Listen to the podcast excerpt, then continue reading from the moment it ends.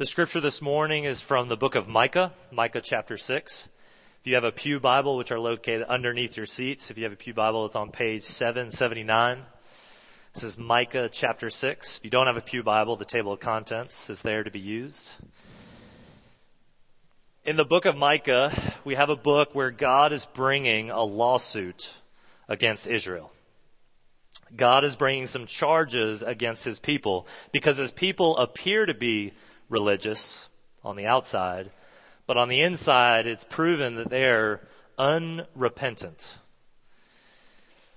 So God is bringing them to court and charging Israel with several accounts of unrepentant disobedience. So in Micah chapter 6, let's take a listen now into the proceedings because it ain't pretty. This is Micah chapter 6, verses 1 through 8. Hear what the Lord says. Arise, plead your case before the mountains, and let the hills hear your voice. Hear, you mountains, the indictment of the Lord, and you enduring foundations of the earth. For the Lord has an indictment against his people, and he will contend with Israel. O my people, what have I done to you? How have I wearied you? Answer me.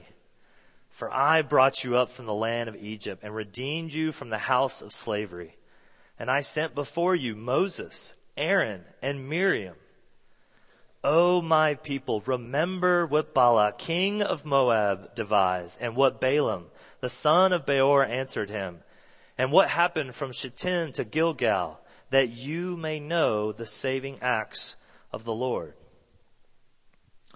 With what shall I come before the Lord and bow myself before God on high? Shall I come before him with burnt offerings, with calves a year old? Will the Lord be pleased with thousands of rams, with ten thousands of rivers of oil? Shall I give my firstborn for my transgression, the fruit of my body for the sin of my soul? He has told you, O man, what is good and what does the Lord require of you but to do justice and to love kindness and to walk humbly with your God? This morning I plan to answer a few questions regarding mercy. But there's one question I have for you that I can't answer. And that's this. Are you a merciful person? In preparation for this sermon, I asked the junior high Sunday school class last week for some help on my sermon. Some pastors ask Calvin for help. I ask junior high students for help. And I asked them to define mercy. What does it look like to be a merciful person? And so they had really good responses, as always. And they said things like, giving someone a second chance Showing compassion. One student said, not being a jerk. being kind, caring about others. And so I asked them a follow-up question, do you see this kind of behavior in your areas of life? Do you see people being merciful to one another? So we first started with school. Do you see it at school? And it, there was an immediate response of no. One student said, for some crazy reason, people at school think being mean is cool. So I said, okay, what about church? And they said, well, a little bit because you kind of feel obligated to do it at church. So I said, okay, what about hanging out with your friends? Are people merciful to one another? And they said, rarely. Most of the time you're spending giving your friends a hard time, right? And then lastly, I said, okay, what about at home? And this one was met with laughter and an emphatic no with exclamation points. Not a chance at home. So then I asked the last question to them, well, why, why don't you think there's much mercy being shown to one another in our lives? And we could, you know, we could think about our workplaces, we could think about our neighborhoods. Uh, why, why isn't mercy being shown to one another? And one student piped up, because people are selfish and sinners. I guess we could end the sermon there, but we won't. I think the only thing they missed or they, that they didn't include in their definition or their discussion of mercy is the object of mercy. Who are we to show compassion to? Who are we to show kindness towards? And the object of mercy, specifically mercy, is always the needy. The poor, the weak, the helpless. So it's showing compassion towards the helpless. And we know from scriptures that it's so clear that we all need mercy because we all are needy, poor, helpless, weak. We are. And that if you've received God's compassion towards you, you are considered privileged. His privileged people because we didn't deserve it. We didn't earn it, but God, out of his kindness, showed compassion to somebody weak and needy like Devin Kahn. So this morning, we are called to be merciful. And I think one reason we aren't merciful in general, and some of you are, by the way, some of you are very merciful and keep being merciful. Um, I was very convicted throughout the, the studies here of, of my own great capacity to be uncompassionate towards the needy. And so if you're merciful, see this sermon as an encouragement to keep doing what you're doing. But if you're like me, and, and obviously all of us struggle with being merciful to one degree or another, I think one of the reasons we aren't as merciful as we should is because we are very self-centered and Madison, Ridgeland, Jackson, Mississippi, we are very family centered. When the Bible calls us to be God centered and neighbor centered. And so I think it's a combination of a lack of the knowledge of scriptures and a combination of us just not doing the scriptures. Because, right, you and I would both agree that mercy is a good thing, that mercy should be done. But oftentimes we treat mercy as an elective, as something that's really good if you have time for it, but you can easily opt out of it if it doesn't quite fit into your lifestyle. But this morning from the text, we are going to see one thing, and that's this. God requires, requires his privileged people to love mercy. Not just do mercy because I feel guilty. Not just feel obligated to do mercy out of a sense of, well, I feel bad. I have really good food on the table and others don't. But out of a sense that we are privileged people. Not just doing mercy. God calls us to love mercy. God is after our hearts here. He's not just about our behavior here. Our heart will lead to right behavior. He calls us to love mercy. So God requires his privileged people to love mercy. So how does a Christian go about loving mercy? Not just doing mercy, that's hard enough, but loving mercy. Two things. First, we must remember God's mercy towards us. And second, we must respond with God's mercy towards others. So first, we must remember God's mercy towards us. After God calls out Israel for their unrepentant disobedience, after he calls his people out for what they're doing, he then refers to his own righteous record, his own faithful record, his own mercy in verses 3 through 5. So let's read that again. This is chapter 6, verses 3 through 5. He says, O my people, what have I done to you? How have I wearied you? Answer me. For I brought you from the land of Egypt, and I redeemed you from the house of slavery, and I sent before you Moses, Aaron, and Miriam. O my people, remember what Balak, king of Moab, devised, and what Balaam the son of Beor answered him, and what happened from Shittim to Gilgal, that you may know the saving acts of the Lord. In verse 3, God asked Israel a question that you and I would ask somebody if they were repeatedly wronging us. You would ask them, What have I done to you to deserve this? What have I done to you for, for you to act this way towards me? And I don't know if the people were in silence and with no chance to, and just kind of terrified at this point, or maybe they didn't have an answer, or maybe God, it was a rhetorical question, but God answers his own question. He asks him, What have I done to you? I'll tell you what I've done for you. I got you out of Egypt. I freed you from slavery. And after I got you out of Egypt, I didn't leave you there. I didn't leave you to yourself. No, I was with you after Egypt, even though you didn't deserve it. I provided you with incredible leaders to guide you. And in verse 5, God continues answering his question What have I done to you? I'll tell you what I've done for you. I used the prophet Balaam, who the king Balak was going to use to curse you, and I prevented that from happening. I prevented you from being cursed. That's what I've done for you. And not only did I prevent this prophet Balaam from cursing you, I used the king's prophet against him to bless you. That's what I've done for you. So remember, remember what I've done for you. Why did God do all of this for Israel?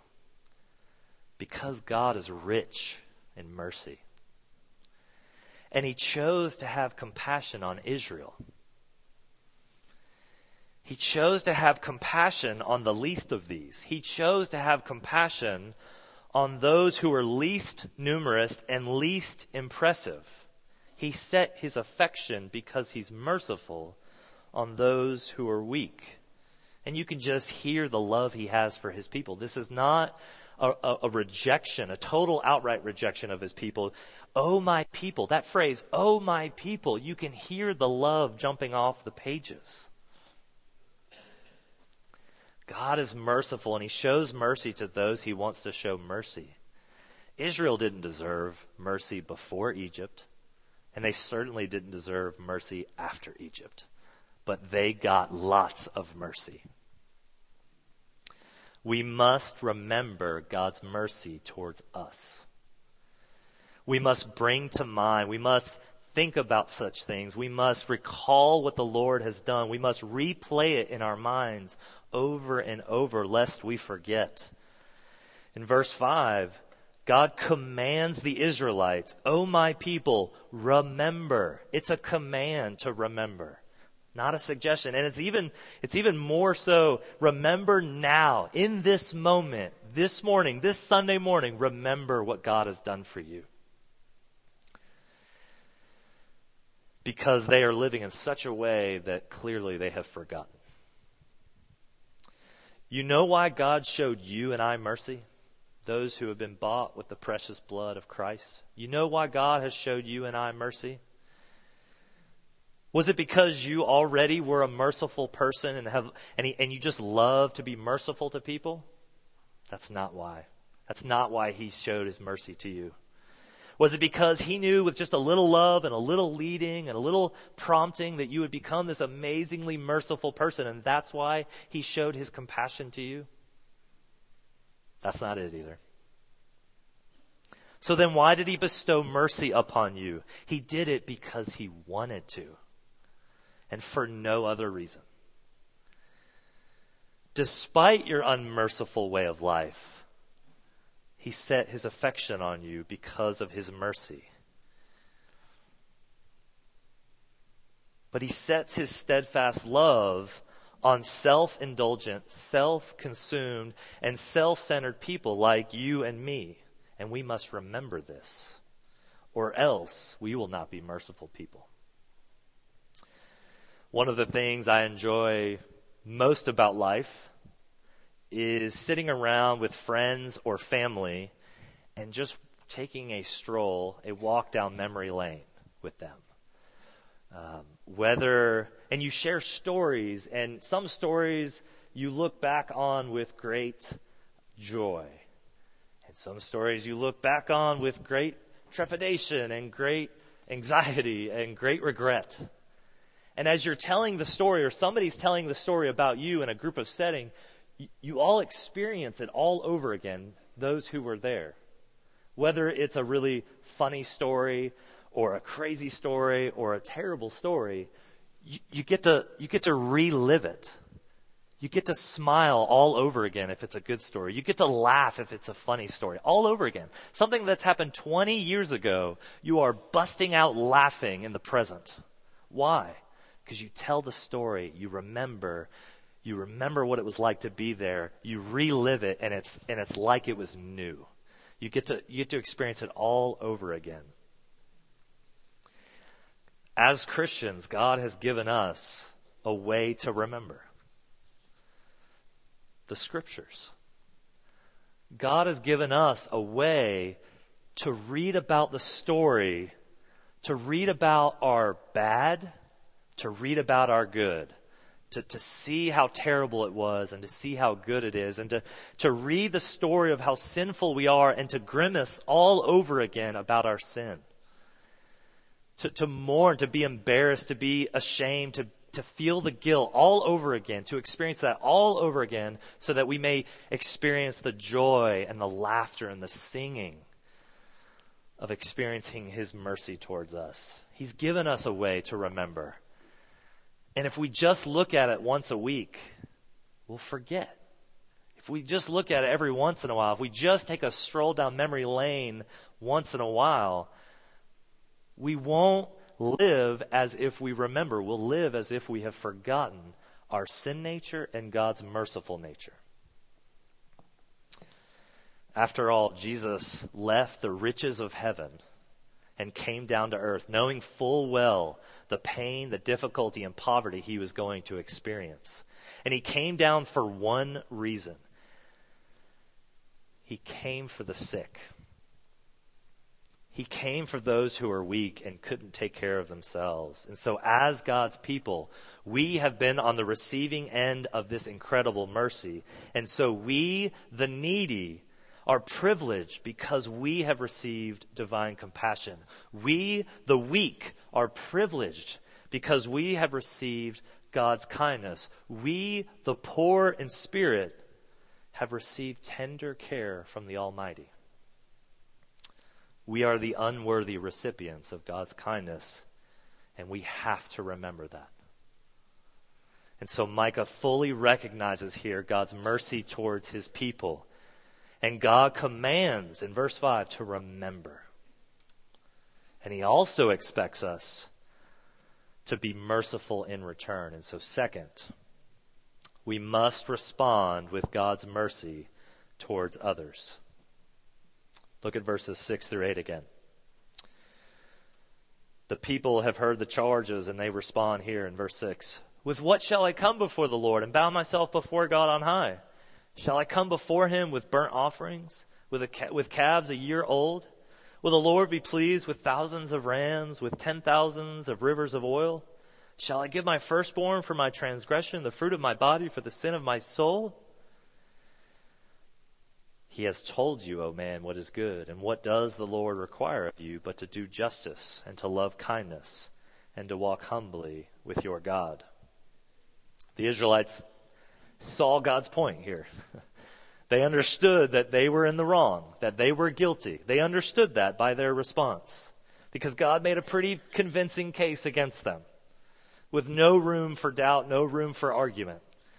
And so the Israelites, as any good businessman would do, they take out their checkbook and they say, All right, God, how much is it going to take for this to go away?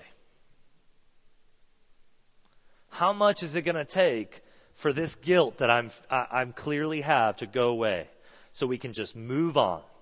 We can get rid of this situation and we can go back to living our lives the way we were. How much, God? Is a, is a year old calf going to work? And maybe God was silent. Maybe they just went to the next offer. And in negotiations, you hear silence on the other end. You're like, oh, clearly that's not going to do it. I'm going to have to give you thousands of rams, they say. Will thousands of rams work, God? Is that what it's going to take to get rid of this and move on with my life? And by the way, thousands of rams is only an offer that kings could give. So it wasn't really in their power to give thousands of rams, but you see the progression here. They start with a calf a year old, which is seen as a very great offering. And they upped their offer to a thousand rams. And maybe silence was on the other end again. And they said, oh, that's not going to do. How about 10,000 rivers of oils? Well, nobody could give that offer. Not even kings. So the outlandish offer here shows that they just want to, they just want to get out of it. And they're willing to do anything they can to go on with their lives. And they even offer their firstborn son. A practice, a pagan practice that is detestable to God. And God responds like this. He says, Guys, Israelites, guys, I've already told you what I want from you. Don't you know? I've already told you. Have you forgotten? I've already told you what I require of you. And it's to do justice, to love mercy, and to walk humbly with your God. And the reason why he can say that, and the reason why we say, oh yeah, he has told them, is because if you look back in Deuteronomy, the Mosaic Law, the law, God says in Deuteronomy chapter 10, you don't have to turn there, I'll just read it. And now, Israel, what does the Lord God require of you but to fear the Lord your God, to walk in all his ways, to love him, to serve the Lord your God with all your heart and with all your soul? That's what's required of you. Not these bribes, not these half hearted, let me just get out of this situation. And in verse 17, it goes on in Deuteronomy, so, for the Lord your God is God of gods and Lord of lords, the great, the mighty, and the awesome God, who is not partial and takes no bribe. He executes justice for the fatherless and the widow and loves the sojourner or the foreigner, giving him food and clothing. Love the sojourner, therefore, for you were sojourners in the land of Egypt. So we must remember God's mercy towards us. Therefore, as a response, we must show God's mercy to others. And so in verse 8, we know what's required of us because this is just a repeat. To love kindness, the ESV puts it. The King James says to love mercy. The Holman Christian says to love faithfulness. So there's a little bit of, I guess, confusion over what we should love here. Uh, but the Hebrew word is hesed. And usually when you run into hesed, uh, it's usually about God's covenantal love, faithfulness towards his people. But sometimes it's referred to the love we are to have to one another. And in this case, that's what's happening. It's the love we are to have to one another. And when that's the case, mercy is involved. Mercy is involved. And so I think it's fair to say we ought, in this scripture alone, to love mercy. But obviously, there are other scriptures to back that up, too. We are to love showing kindness to people. Let me tell you a story. A man was going down from Jerusalem to Jericho, and he fell among robbers who stripped him and beat him and departed, leaving him half dead. Now, by chance, a priest was going down that road, and when he saw him, he passed by on the other side. So likewise, a Levite when he came to the place and saw him, passed by on the other side. But a Samaritan, as he journeyed, came to where he was, and when he saw him, he had compassion. He went to him and bound up his wounds, pouring on oil and wine. Then he set him on his own animal and brought him to an inn and took care of him. And the next day he took out two denarii and gave them to the innkeeper, saying, Take care of him and whatever more you spend, I will repay you when I come back. This is the story Jesus tells to the lawyer who asks him two questions. The lawyer asks him two questions. One, Jesus, how do I get eternal life? And Jesus says, Don't you know the law? How do you read the law? He says, Well, to love God with all my heart and to love my neighbor as myself. Jesus says, Correct. Now go do it. And it says the lawyer trying to justify himself, almost trying to find a loophole or trying to find a way to prove himself, uh, says, well, how would you define a neighbor, Lord? Who's my neighbor? So Jesus tells him this story. And he ends with, who in this story is a neighbor? And they all respond, well, the Good Samaritan.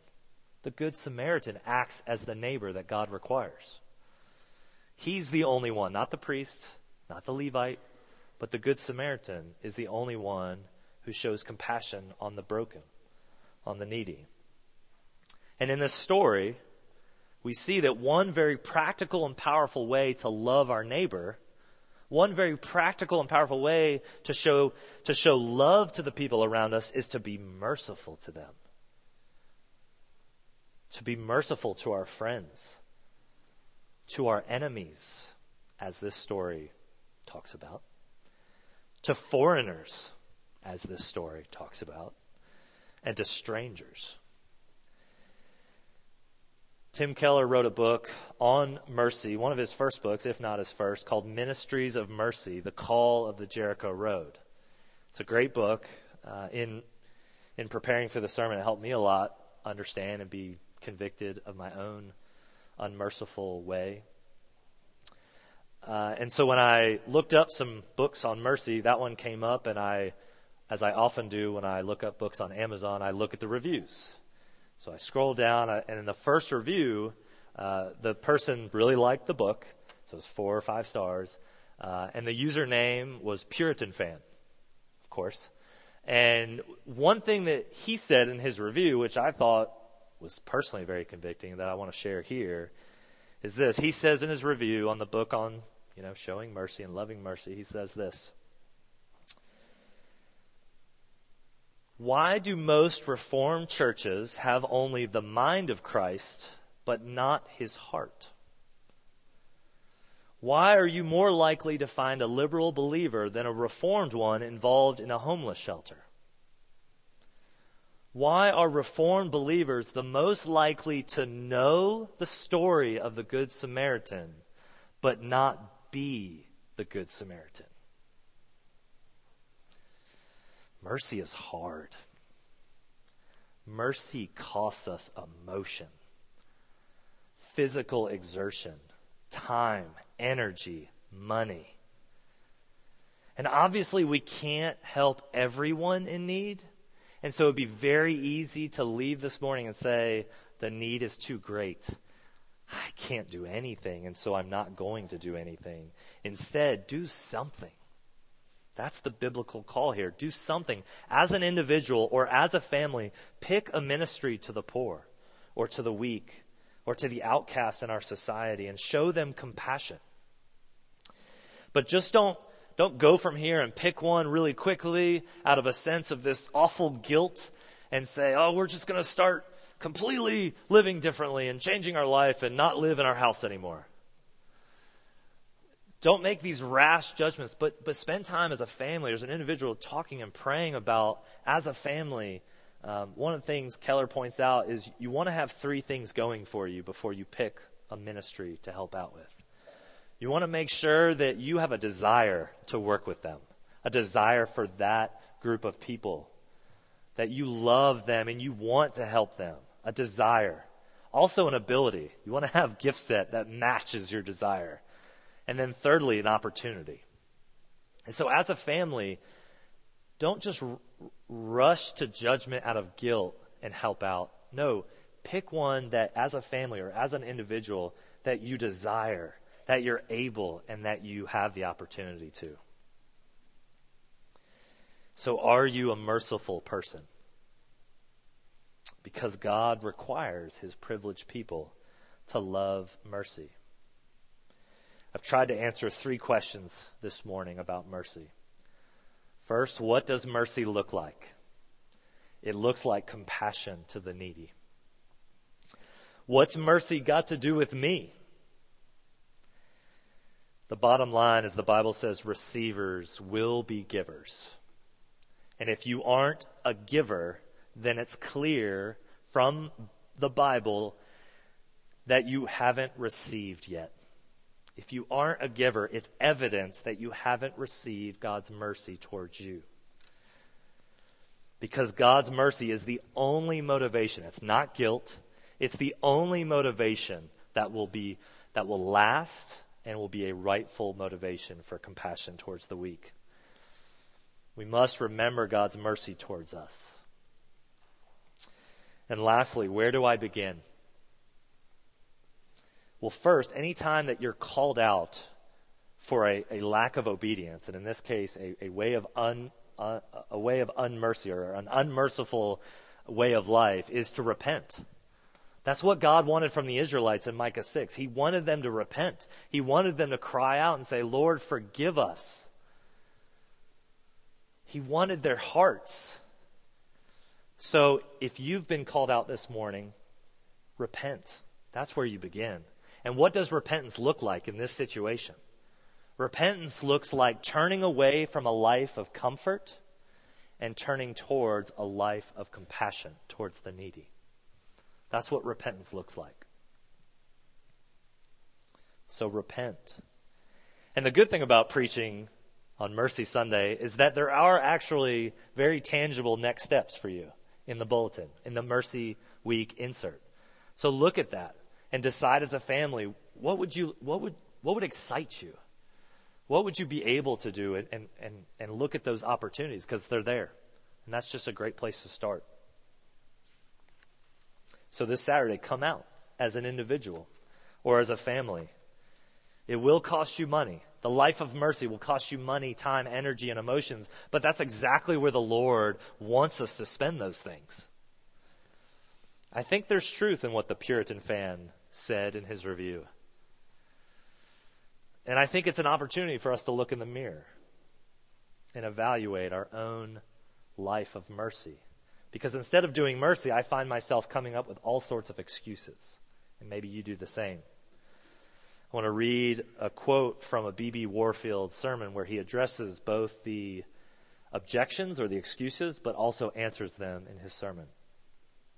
He says this Objection one My money is my own. Answer Christ might have said, My blood is my own. My life is my own. Then where should we have been? Objection number two. The poor are undeserving. Answer. Christ might have said, They are wicked rebels. Shall I lay down my life for these? I'll give to those good angels. But no, he left the 99 and came after the lost. He gave his blood for the undeserving. Objection three. The poor may abuse it. Answer. Christ might have said the same, ye with far greater truth. Christ knew thousands would trample his blood under their feet, that most would despise it, that many would make an excuse for sinning more, yet he gave his own blood. Oh, my dear Christians, if you would be like Christ, give much, give often, give freely to the vile and poor, the thankless and the undeserving Christ is glorious and happy, and so will you be. It's not your money I want, but your happiness. Remember his word. It is more blessed to give than to receive. So may Highlands be known not for simply knowing the story of the Good Samaritan, but may Highlands be known for being the Good Samaritan in our community. Because God has told you, O people, what is good and what the Lord requires of thee, but to do justly, to love mercy, and to walk humbly with our God. Let's pray. God, we adore you because while we were yet sinners, Christ died for us. While we were still unmerciful, Christ died for us. God, we confess of, of our uncompassionate nature. We confess that we are often like the unmerciful servant we see in scriptures that has been on the receiving end of so much mercy from the king. But yet we don't extend that mercy to a fellow man. Oh God, we confess that we are an unmerciful people, so help us. We thank you for giving us a way to remember the scriptures. Thank you for giving us a new heart with new desires to be unselfish, to be God centered and not neighbor centered. Lord, we know from scripture we are to care for our own family. And so may we not neglect that. But Lord, you also tell us in your scriptures to care for others around us, the strangers, the enemies, the foreigners, the friends. So, Lord, we need your help. Left up to ourselves, we will not get this right. So, Holy Spirit, intervene in our hearts, soften our hearts towards others' needs. Help us to carry out your requirements as God's beloved children, to love mercy. We pray this in Jesus' name. Amen.